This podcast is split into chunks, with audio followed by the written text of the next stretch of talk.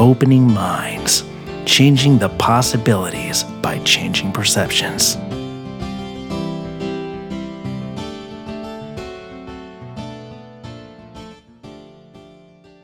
Greetings, everyone. Welcome back to the Fashionability Podcast. This is Emily, your co host.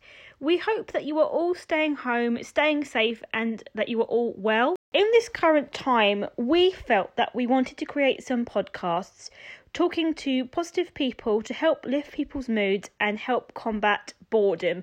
Because we are aware that many of you in many parts of the world are probably facing self isolation or lockdown, and we wanted to help people who are currently dealing with low moods. And we thought that it would be a positive thing to create some content for people to listen to to get them through these difficult times. So recently, I spoke to Samantha Renke. Samantha Renke is a journalist, an actress, a freelancer, and a disability campaigner. And she opened up to me about her career and about her experiences as a freelancer. She's also incredibly passionate about style and fashion and about making the shopping industry accessible for disabled people. You may recognise her from the Maltesers advert that she starred in back in 2016. Sam lives with an illness called osteogenesis imperfecta, or also known as brittle bones. She is a full time wheelchair user and spoke to me about some of the issues she faces accessing shops and finding accessible clothing to suit her. So, I caught up with Sam and spoke to her about her experiences. So, kick back, relax, and enjoy the episode. So, Sam, can I first ask you just to talk a bit about your wonderful self, your career journey? Yeah, hi there, everyone. So, um, I am Samantha Renke. So I, I suppose I've got lots of different strings to my bow. I came to London about eight years ago. I used to work in a school um, and moved to London, quit my job, and I wanted to work in the um, the, the charity sector. I volunteered at a charity called Action for Children, um, and although that was fantastic and I learnt a lot, um, I just wasn't really getting anywhere with um, applying for paid jobs.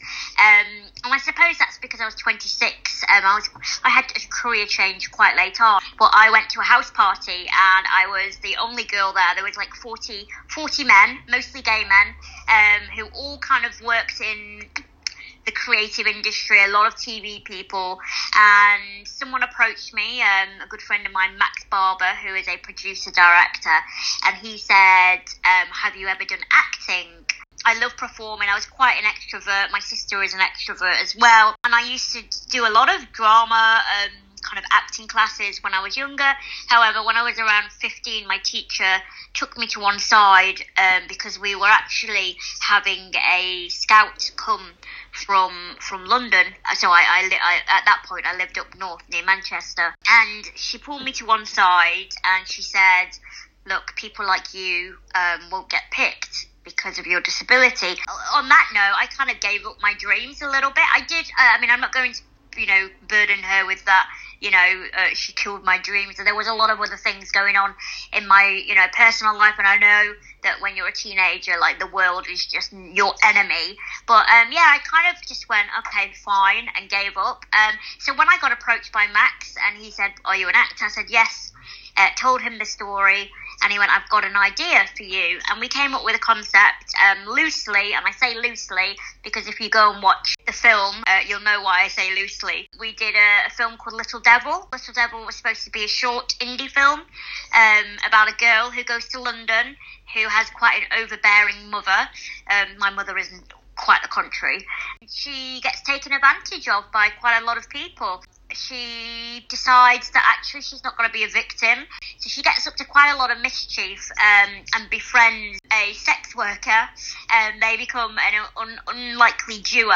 And actually, the the reason why she kind of moved to London and she wanted, you know, kind of to have this new start is she actually wanted to have have a child. So it's kind of a it's a it's a it's a very coming of age kind of story and, and uh, you know overcoming um, stereotypes. So that was Little Devil. I actually won some awards in the LA Diversity Film Festival. I won Best Actress. The film won you know Best Film in Diversity. The rest is history. I got an agent. I got into some more acting. I got into presenting. I did a lot of work for charities, which was, you know, a blessing because charity work can build up your confidence and give you actually a lot of free media training. And, you know, now I write for the Metro, I write for Possibility magazine, and I'm also a consultant, which is really good because as a disability campaigner, on top of everything else, I, I want to feel connected with the people that I can, you know, relate to and give back because I feel like I'm very fortunate. So I would say I'm a broadcaster, actress,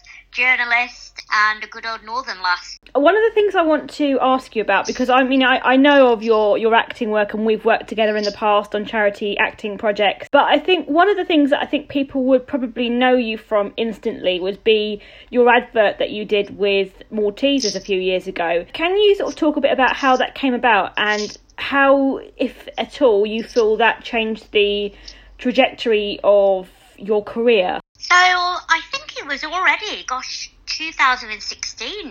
I got a call from my agent at the time, and she put me up for a commercial. So Maltesers is a chocolate commercial. Went to the um, audition. Um, I mean, it, it, obviously went very well. Got called back for a, a recall, and I I got the part. The actual um, advert itself was, um, I suppose, a a pioneer in its kind. Um, it was supposed to be um, in support of the Paralympics, so Channel Four um, held a competition to any brand that they could they could enter, and if they won, so Maltesers won, they would receive a million pounds airtime. The commercial would open the Paralympics. I think there was three commercials in total. All the commercials um, had leading disabled actors. And it's really funny to think that that was only a few years ago because I do genuinely believe that, you know, we've moved on as a society and even though uh, disabled people still are very much underrepresented and I think we only uh, account for 3.2% of on, on-screen talent. But, you know, at the time I suppose I didn't, I didn't realise um, the effect it would have. I was proud because it was it was my first big commercial, so I was just proud of myself, and also I was getting paid quite a lot of money to do it. I think it, it hopefully it opened other pathways for other disabled creatives. Um, I know that I got a very positive response from the disability community. Um, I also got a very negative response from non-disabled people and quite a lot of online trolling you know, I think that just goes to show that at the time we'd never seen anything like this. We'd never seen, you know, feisty, sexy, sassy, disabled people in your living room. I feel like it, it really wasn't tokenistic. This is why they were so uh, ahead of their times, the, the adverts, because it, it just wasn't tokenistic and the, the conversation wasn't centered around necessarily the person's impairment. And if it was, it had a very tongue in cheek element to it. So it was groundbreaking. It definitely put me on the on the map, so to speak. I think I will forever be known as the Maltesers girl. People would stop me in the street, and maybe people who felt awkward around me in the past or around people with disabilities wanted a selfie or wanted uh, my autograph. Even though I did get, you know, some form of abuse from it, I actually turned that in, you know, on its head and got to talk about that on a lot of TV shows. Uh, I even worked with uh, Katie Price, uh, whose son has complex um, needs as well. So there was a lot of good that came out of that negative. How did you respond to the negativity? Was there any particular things that you did? As a society, we don't like to think that disabled people who are deemed as vulnerable. Uh, really don't like that word, but you know what I mean. We're vulnerable, like um, that anyone would be nasty to us. But as you and I know, there's a lot of hate out there. There's a lot of ignorance out there, and I wasn't prepared for it because I was just living life and loving life. Like things were going really well for me. I surrounded myself with people that adored me. You know, took me for who I am, disability and all. Knocked my confidence. Um, I'm human. It made me feel very sad it made me feel violated. It made me feel angry. I actually turned down a number of television, interviews, and all sorts of bits and pieces, uh, opportunities after the abuse because I didn't want to go back on telly and then get more abuse, which in hindsight, I should have just said, sod you, um, I'm going to do it. But, but you know, again, I am only human. So I actually wrote about it um, for a magazine, got a very warm response, and I felt like that was my comeback. I do advise people to not interact, to take screen grabs and send the screen grabs of the abuse to a friend, you know, report, block, but again, it's it is easier said than done, and I've been guilty of, um, you know, confronting these people. I feel proud to be disabled, proud of my identity. You know, that's when it hurts more because actually, when you discriminate against someone's ethnicity, sexuality, race, you know, or, or, disability. You know, these are these are factors that are very much out of our control. You should always try and see the the positive out of any negative and make it work in your favour. You've certainly done that from the abundant freelancing career that you've built up for yourself over the years. What is your advice in terms of building up a career as a freelancer because I'm sure there are a lot of listeners who want to be a freelancer in whatever capacity that that may entail. Do you have any personal advice that you've found over the years that's helped you build up a career as a freelancer and actually create a name for yourself? Yeah, I think my sister, when I moved to London, my sister gave me a very um, poignant uh, piece of advice, which I still practice to this day. And this was at a time where I wasn't getting any paid work, was getting rejected. You know, I was kind of probably spending too much time partying, losing my way because I felt really low because I was getting rejected, you know, and then I was like, oh my God, have I done the right thing? Should I have left and she said to me, if you do one thing every single day that gets you closer to your dream, no matter how big or small, so that might mean, you know, following someone you admire on Instagram and looking at how they work or writing that email to a magazine asking for them to read your your blog. Don't give yourself such a hard time if you don't get up every morning and go, I need to do 10 million things today because if not, I'm a failure. Keep it realistic. Allow yourself time to breathe, but do one thing. And I think that has really helped me. Even right now, as we are in um, lockdown or isolation, you know, I, I, that's one of my me- main messages right now. Opportunities are not going to come knocking on your door when you are freelance or creative, you have got to knock on people's doors. Use social media to its advantage. I know you're fantastic at doing this, but social media is free. It's such an amazing tool, even if you are maybe on bed rest or if your impairment uh, means that you maybe can't work as much as you like. Know your worth there's always things that you can do for free because you are passionate about it, because it's for a charity, or because actually you think that um, it's a really good opportunity and that might actually lead on to something fantastic. You have to have a balance, you know, and you have to be realistic because this is your livelihood. Now, something else I want to talk to you about is your campaigning side of your work because we've worked together on some TV interviews in the past where you were talking about a campaign that you started called Don't Want Our Cash, and it was about raising awareness of how shops are not always accessible for people with disabilities. And uh, what I want to talk to you about is how have you found the response of this campaign and where are some of the main issues when it comes to particularly the fashion and beauty sector of shops in particular? Yeah, so I started a campaign called Don't Want Our Cash, um, basically to reflect the purple pound and, you know, the fact that disabled people have an estimated spending power of £249 billion. Half the time we can't get into these shops. So why would I spend my money there?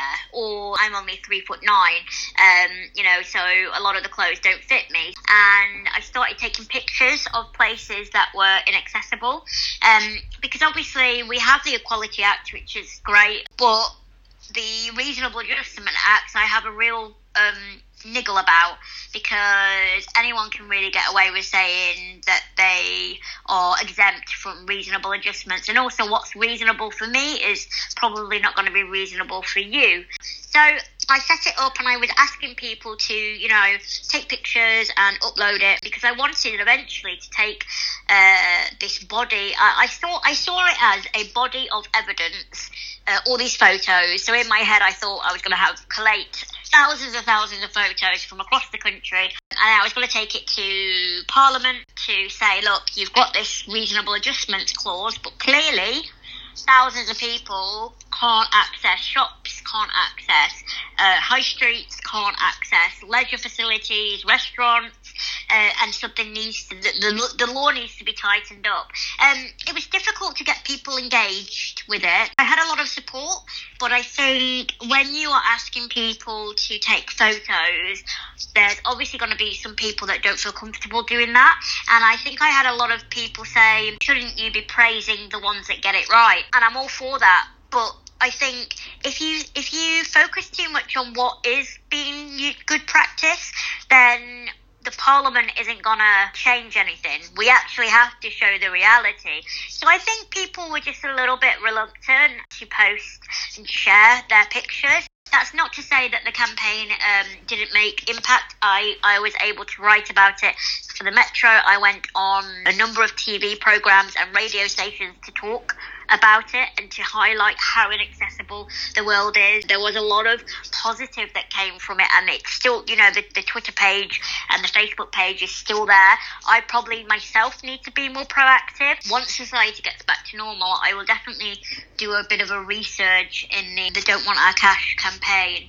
I do need people to get on board. The, the nature of your disability um, being what it is, what are the biggest issues you find with accessing fashion um, and trying to shop for clothes? Yeah, so I didn't actually say this at the beginning, um, but I've got a condition called osteogenesis imperfecta, or most commonly known as brittle bone condition. So I don't have type 1 collagen in my body. So that basically means my bone density is quite weak. Uh, my bones are quite bendy, but they're also very fragile collagen is obviously in, in all different parts of my body uh, as well, um, but because your skeleton makes up so much of your body, that's why it's called brittle bones. Uh, I am a full time wheelchair user, um, and I stand at around.